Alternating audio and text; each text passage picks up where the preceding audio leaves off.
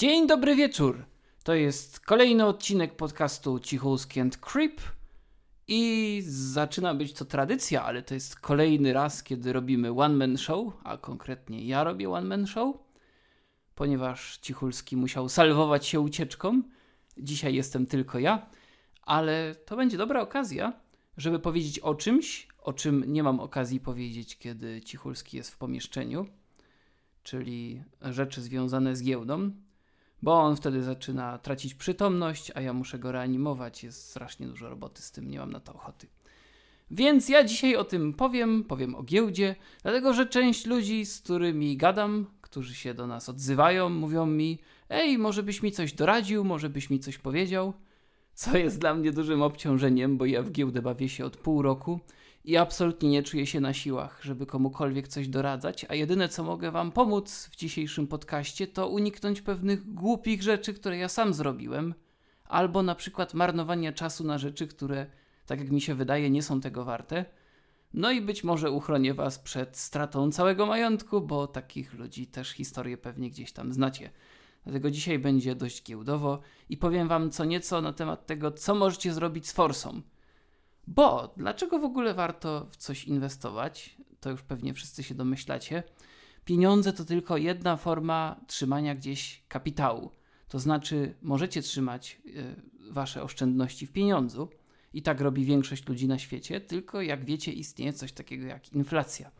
Wspaniałe rządy lubią dodrukowywać forsę i efekt tego jest taki, że pieniądze ulegają rozwodnieniu, spada ich siła nabywcza, i przedsiębiorstwa, żeby utrzymać się na poprzednim poziomie, muszą podnosić ceny, a potem to zauważacie, jak kupujecie chleb za 17 zł. Ostatnio kupiłem sobie chleb i jogurt i kosztowało mnie to 20 zł, bo muszę żreć ten bezglutenowy i on kosztuje w tym momencie 12 zł. Więc inwestycja to moja jedyna szansa, żeby przeżyć. No, więc jak już powiedziałem, pieniądze to tylko jedna forma. Mnóstwo ludzi pakuje się w różne rzeczy i teraz powiem parę słów przynajmniej tyle, co udało mi się ustalić od kiedy zacząłem inwestować, a zacząłem inwestować w kwietniu, żebyście mogli też pewnych rzeczy uniknąć. Dużo się mówi na przykład o kryptowalutach. Pewnie każdy z Was widział jakąś reklamę albo słyszał o znajomym znajomego, który kupił jedną kryptowalutę, a dzisiaj jest właścicielem Malty. E, na pewno słyszeliście tego typu historie. I to jest prawda, i można tak zrobić, i faktycznie to się zdarza, ale dobrze by było, żebyście wiedzieli, dlaczego tak może być i jakie się wiążą z tym ryzyka. Bo jest taka stara giełdowa maksyma, że ryzyko, im większe ryzyko, tym większa szansa na zysk, a im większa szansa na zysk, tym większe ryzyko, i to z reguły jest prawda. I przy kryptowalutach jest podobnie, przy czym ja w kryptowaluty nie wpakowałem się. Na razie uważam, że na szczęście aczkolwiek będę o tym jeszcze czytał, może się czegoś więcej dowiem. Najważniejszy problem z kryptowalutami jest taki, że ich w ogóle sens istnienia bierze się stąd, że ludzie nie chcą mieć pieniędzy kontrolowanych przez bank. Chcą mieć jakąś formę pieniędzy, nad którą żaden bank nie będzie miał kontroli. Nie będzie od was ciągnął kasy za jakieś przelewy. Swoją drogą nie róbcie przelewów przez żaden bank, jeżeli cokolwiek inwestujecie, bo pobierają prowizję 400 zł od jednego przelewu na przewalutowaniu. Sam się o tym przekonałem. Błąd numer jeden. No, więc kryptowaluty nie pobierają tej prowizji, zapewniają ci całkowitą anonimowość i właściwie nie ma możliwości, żeby wyśledzić, kto dokonał jakiejś transakcji no i są poza całym tym rynkiem. I te wszystkie zalety są jednocześnie największymi wadami kryptowalut, bo kryptowaluty są teraz najbardziej wdzięczne, żeby prać pieniądze, czyli jak jesteś mafiozą, to możesz świetnie ukryć swoją działalność dzięki kryptowalutom. A jeżeli takie moralne issue Was nie interesują, mnie też nie interesują, to drugi problem z kryptowalutami jest taki, że bardzo często jest tak, że gość, który wypuszcza kryptowaluty, tak zwany emitent, albo osoby, które na początku nabywały kryptowaluty, mają większość udziałów. Jakie to ma znaczenie?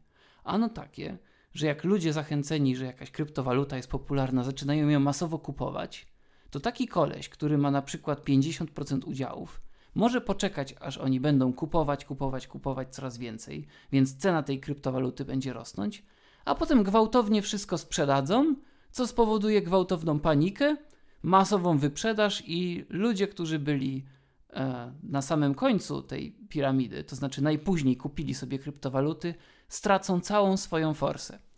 I to się nazywa nie tylko w kryptowalutach, ale w ogóle bańka spekulacyjna.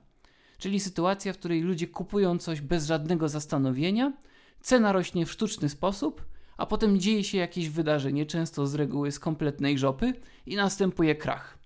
W efekcie krachu ludzie tracą kasę.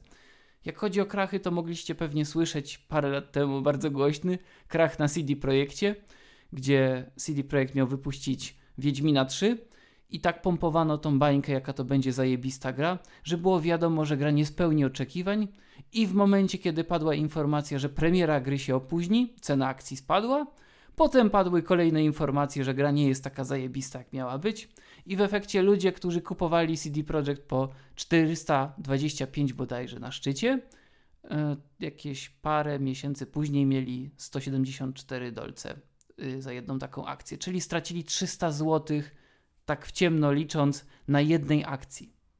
I były te historie ludzi, którzy y, przepieprzyli oszczędności swojego życia. Tego też musicie mieć świadomość, jak inwestujecie. Ja straciłem już trochę kasy na początku, potem się troszeczkę wyprostowałem.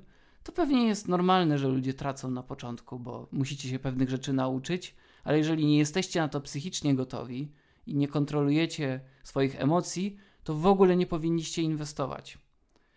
No, ale jak chodzi o kryptowaluty, nie chcę być tutaj mega doradcą, po prostu te dwa ryzyka, o których Wam powiedziałem, one istnieją. I dużym problemem jest to, że większość państw kryptowalut nie akceptuje. Jedyne państwo, jakie znam, które wprowadziło kryptowaluty do użycia, a i tak nie do końca działają, to jest Salwador. To nie brzmi chyba jak jakaś mega marka, prawda? Tak jak poręczenie banku litewskiego. Podobno Revolut, czyli apka do płacenia, ma kapitalne referale od banku litewskiego. Bank litewski totalnie zapłaci wam za pieniądze, które stracicie, jakbyście je stracili. Litwa ze swoją prężnie rozwijającą się gospodarką wydobycia zimnioków na pewno zaspokoi wasze roszczenia, także totalnie możecie zaufać. Chociaż akurat Revolut to jest mniejsze ryzyko chyba niż opieranie inwestycji na Banku Salwadoru. Kryptowaluty dają szansę na zysk, ale też na duże straty, krótko mówiąc. Co możecie zrobić w takim razie, jeżeli się boicie ryzyka? Z drugiej strony osi jest najnudniejszy instrument finansowy na świecie, który nazywa się obligacje. Polega to na tym, że różne podmioty, takie jak państwa, rządy, samorządy, korporacje, potrzebują hajsu cały czas. Chcą pożyczyć ten hajs. Wy, kupując obligacje, tak naprawdę pożyczacie hajs takiemu państwu dla przykładu. I państwo obiecuje wam, że w jakimś tam terminie odda wam ten hajs z odsetkami. No i to brzmi fajnie, brzmi super. Wydaje się, że zajebisty biznes, nic tylko się pakować, tylko problem polega na tym, że ponieważ jest raczej mało prawdopodobne, że państwo nie odda, zysk z tego typu inwestycji jest często żaden, a czasami nawet ujemny. Jak to jest możliwe? Ano tak, że w czasie spada siła nabywcza pieniądza. To znaczy, że przez to, że rośnie inflacja, te pieniądze, które zarobiliście na takiej obligacji, nie są już warte tyle, ile by były warte w czasie, kiedy kupowaliście obligacje. Ja też miałem problem na początku, jak słuchałem tej konstrukcji, żeby sobie to w głowie poukładać, ale po prostu pomyślcie o tym tak, że pieniądze przez rosnącą inflację nie są tyle warte, co były wcześniej, i nawet jak zarobicie na obligacji, to nie zarobicie tyle, żeby tą inflację dogonić. I to jest największy problem z obligacjami, tymi skarbowymi, bo tak się nazywa te, które państwo wypuszcza, że one są zbyt bezpieczne, a przez to dają zbyt małe szanse na zysk, bo bezpieczeństwo, jak mówiłem, oznacza mniejsze szanse na zysk, ryzyko większe. Taka jest z reguły maksyma.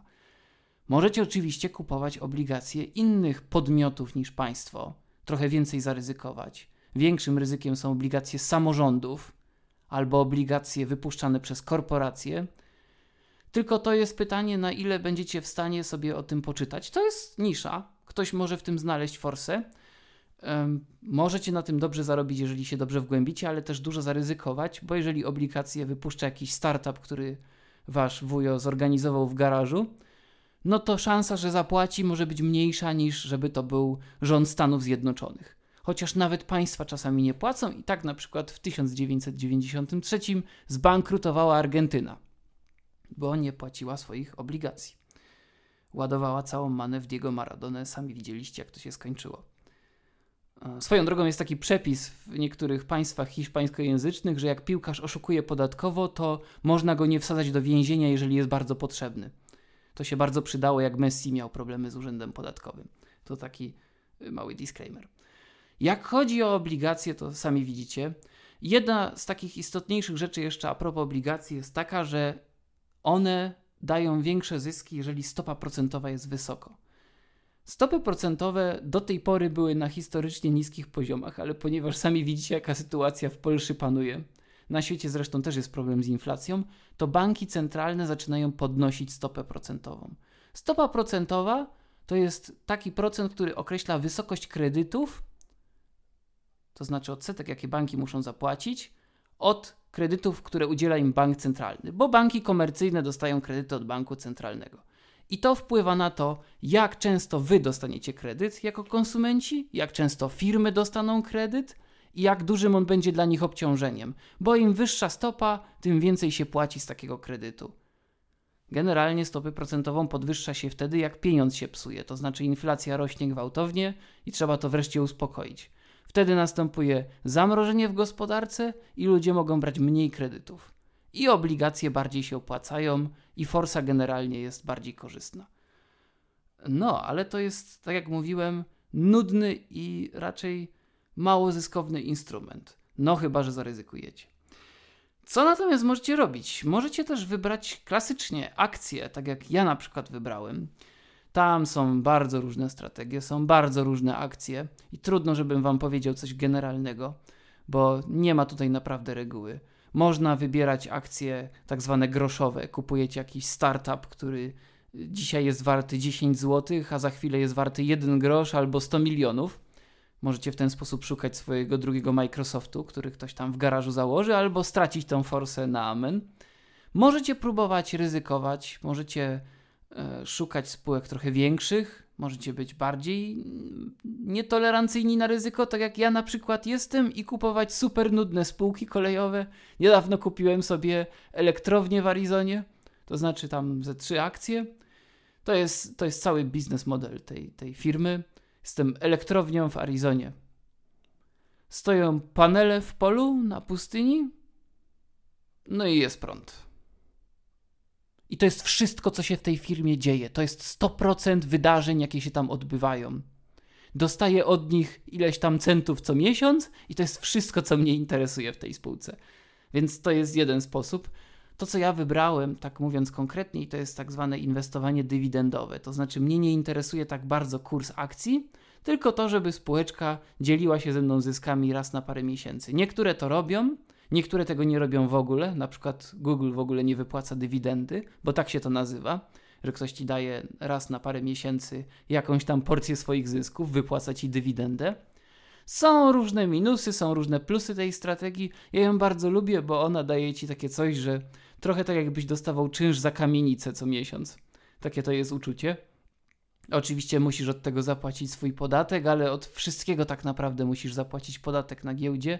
Bardzo mało inwestycji jest w ogóle nieopodatkowanych, a jeżeli nie są opodatkowane, to gdzie indziej płacicie koszty. Więc raczej tego się nie da uniknąć, tak naprawdę.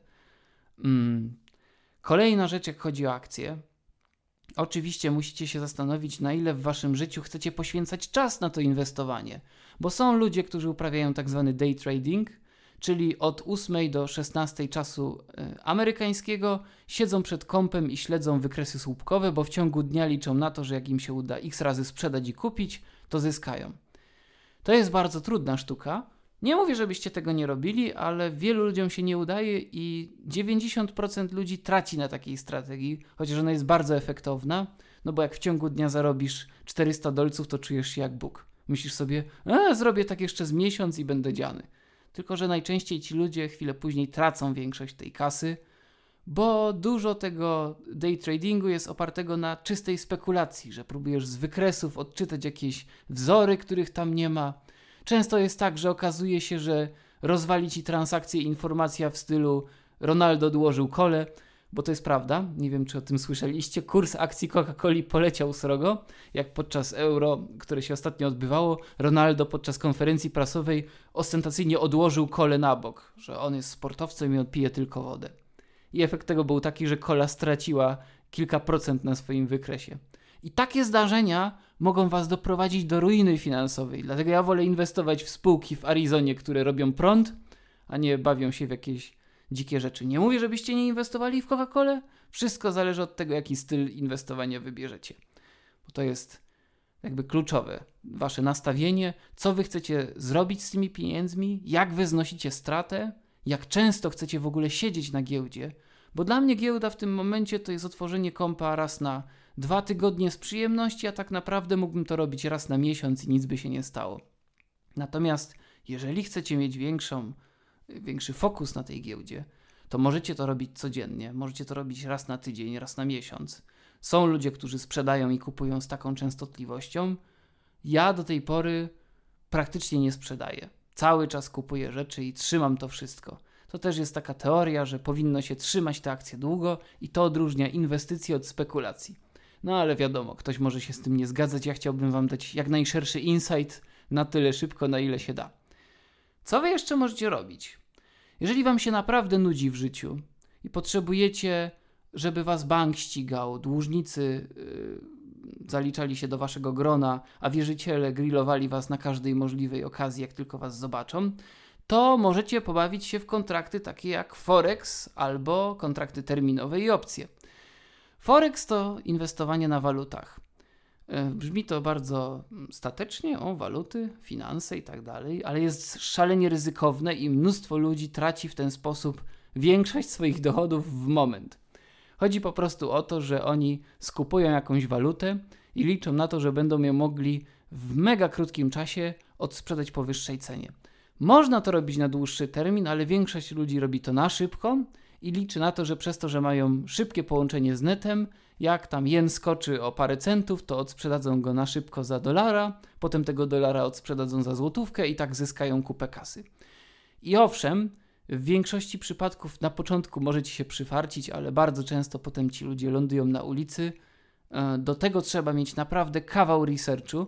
Może jesteście do tego przeznaczeni, może uznacie, że to jest świetny pomysł, ale ostrzegam Was, że przeczytanie Forexa dla bystrzaków nie wystarczy. Wiem, bo przeczytałem tą książkę i w życiu bym się nie podjął inwestowania na Forexie z taką wiedzą. Kontrakty terminowe i opcje to podobnie dziki instrument, bo on polega z grubsza na tym, że zakładacie się z drugą osobą, że cena czegoś będzie wynosić tyle i tyle. E, to brzmi dość skomplikowanie, ale może podam przykład. Załóżmy, że e, uważacie, że cena akcji X będzie wynosić 50. I jesteście co do tego pewni. To znaczy, ona nie przekroczy poziomu 50, nie może być wyżej niż 50. Za to na giełdzie jest koleś, który totalnie uważa, że ona za chwilę przekroczy 50, więc jest od Was skłonny kupić nawet za dodatkowy hajs opcję polegającą na tym, że kupi za 50 bez względu na to, co się stanie z kursem parę miesięcy później. Na tym polegają właśnie opcje, że Wy zyskujecie od niego tą, to tak zwane premium za to, że on mógł kupić od Was tą opcję sprzedaży. Natomiast Wy, jeżeli kurs akcji będzie powyżej 50, będziecie musieli stracić tą forsę, którą byście pewnie zyskali, gdyby urósł. No i generalnie jesteście stratni finansowo, bo jesteście zmuszeni sprzedać po cenie niższej niż rynkowa, dlatego że kurs poszedł do góry. To nie brzmi jakoś groźnie przy jednej transakcji, ale Zarówno kontrakty terminowe, jak i opcje operują tak zwaną dźwignią, to znaczy nie możecie kupić mniej niż 100 jednostek w przypadku opcji dla przykładu. To powoduje, że tak naprawdę minimalne kwoty, żeby w ogóle bawić się w opcje, to są no 20 tysięcy w ciemno, jak akcja jest tak średnio wyceniona. Więc przy jednej transakcji operujecie kwotą 20 tysięcy. No, domyślacie się, że wystarczy 5 kiepskich transakcji, jesteście w plecy o 100 tysięcy złotych. No i to jest powód, dla którego mnóstwo ludzi ląduje w więzieniach dzięki kontraktom terminowym. Kontrakty terminowe to e, troszeczkę bardziej uproszczona wersja opcji, bo nie ma tej kwoty premium, tylko jedna osoba twierdzi, że to będzie na przykład 50, a druga, że to będzie 40 i na tej podstawie robią zakład. I stratny jest ten, kto gorzej trafi w cenę, w dużym skrócie. E, trzeba po prostu być bardzo pewnym, jak się inwestuje w takie rzeczy. Chciałbym, żebyście nie czuli się zniechęceni tym, co wam tu wszystko powiedziałem, bo to może brzmieć jak jakaś czarna magia i że o, tylko 80% osób, nie, 20% osób odnosi sukces, 80% traci, o, tylko trzeba być świetnie przygotowanym i tak dalej. E, mnóstwo ludzi stwarza też na giełdzie taką e, manierę, że musicie być jakimś guru i nie jesteście się w stanie tego nauczyć. Ja myślę, że się całkiem nieźle nauczyłem, bo zaczynam rozumieć o co w tym chodzi. Poruszam się w tym znacznie sprawniej. Na początku było źle. E, nie potrafiłem się przebić przez logowanie do swojej platformy brokerskiej, bo musicie mieć w ogóle rachunek brokerski. Też mogłem to powiedzieć na początku. Broker to jest gościu, który trzyma wasze papiery wartościowe, akcje, obligacje, wszystko. Musicie mieć rachunek brokerski, to się robi przez internet z reguły i w zależności od tego, jakiego brokera sobie wybierzecie, to takie płacicie prowizje, takie macie możliwości i tak dalej. Ja polecam Interactive Brokers, bo mają właściwie wszystkie rynki i też w sumie mało hajsu płacę. Nie płacą nam, na, nam za reklamę tego podcastu jeszcze. E, ich generalnie mogę polecić, bo e, wyglądają najlepiej ze wszystkich, no i są dostępni w Europie, bo nie wszyscy są dostępni w Europie niestety. No, ale jak chodzi o to, to y, możecie mieć taki strach, możecie widzieć te wykresy, możecie mieć poczucie, że to jest wszystko jakieś dzikie i po co ja to w ogóle mam robić? Ale ja mam teraz z tego taką satysfakcję po tym czasie, który poświęciłem na to, żeby zaufać w tą giełdę, że teraz czytam to z przyjemnością i Cichulski, ponieważ po pierwsze jest pałą, po drugie jest człowiekiem bez wizji, e, śmieje się ze mnie, jak mówię, że chcę poczytać jakiś raport spółki. E, mówi, że co ty wyprawiasz i że jestem creepem, że chcę siedzieć w pokoju i czytać raporty spółek. I może to jest prawda, ale to jest moje dziedzictwo, ja jestem z tego dumny i każdy talent, który macie, możecie obrócić coś takiego, w wasze prywatne skrypienie. E, dlatego mogę Wam powiedzieć z czystym sumieniem, że najlepszą inwestycją, jaką możecie zrobić, jest w pracę, która by Wam sprawiała przyjemność. Jakkolwiek nie brzmi to jak najgorszy komunał świata. Bo giełda, jak jest rozsądnie użyta, daje Wam jakieś 10% zysku od tego, co włożycie. Może trochę więcej, może trochę mniej, może Wam się przyfarci, a może nie. Uśredniając, będzie to z 10%. Każda praca da Wam więcej, dlatego że dostaniecie wynagrodzenie. Dlatego, jeżeli nie macie kupy kasy na wstępie, musicie ją zdobyć. Idźcie do pracy, giełda Wam pomoże trochę ją powiększyć, ale nie zastąpi Wam etatu Chyba, że macie tej kasy tak dużo, że moglibyście skupować baseny miejskie i nie będziecie mieć z tym problemu finansowo. Że zatrudniacie flamingi jako obsługę, bo jesteście tak dziani, chodzicie tylko w smokingu i możecie wyrzucać pieniądze do kominka, bo was na to stać. W przeciwnym razie powinniście iść do pracy, która dobrze płaci, a giełda powinna być dodatkiem, który wam pomoże po prostu trochę bardziej poszerzyć tą forsę i szybciej się uwolnić od systemu, który zmusza nas do tego, żeby zapieprzać do siedemdziesiątki, a potem dogorywać na emeryturze, wybierając między lekarstwami a jedzeniem i zastanawiając się nad tym, jak czarniejsza może być jeszcze moja egzystencja, skoro wszystko w moim życiu jest refleksją przeszłości i wspomnień z dzieciństwa, których nigdy już nie dogonisz.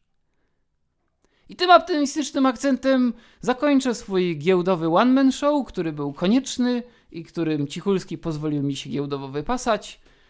Odcinek wjeżdża późną nocą. Mam nadzieję, że macie fajny nocny wieczór i że zachęciłem Was do giełdzenia. Mówię Wam, warto się chociaż trochę z tym zapoznać, bo to jest kawał fajności i mega przyjemność. Polecam Wam bardzo mocno, żebyście nas śledzili. Czekajcie na następny odcinek, który wlatuje już za tydzień. No i co? Do usłyszenia. Cześć, cześć.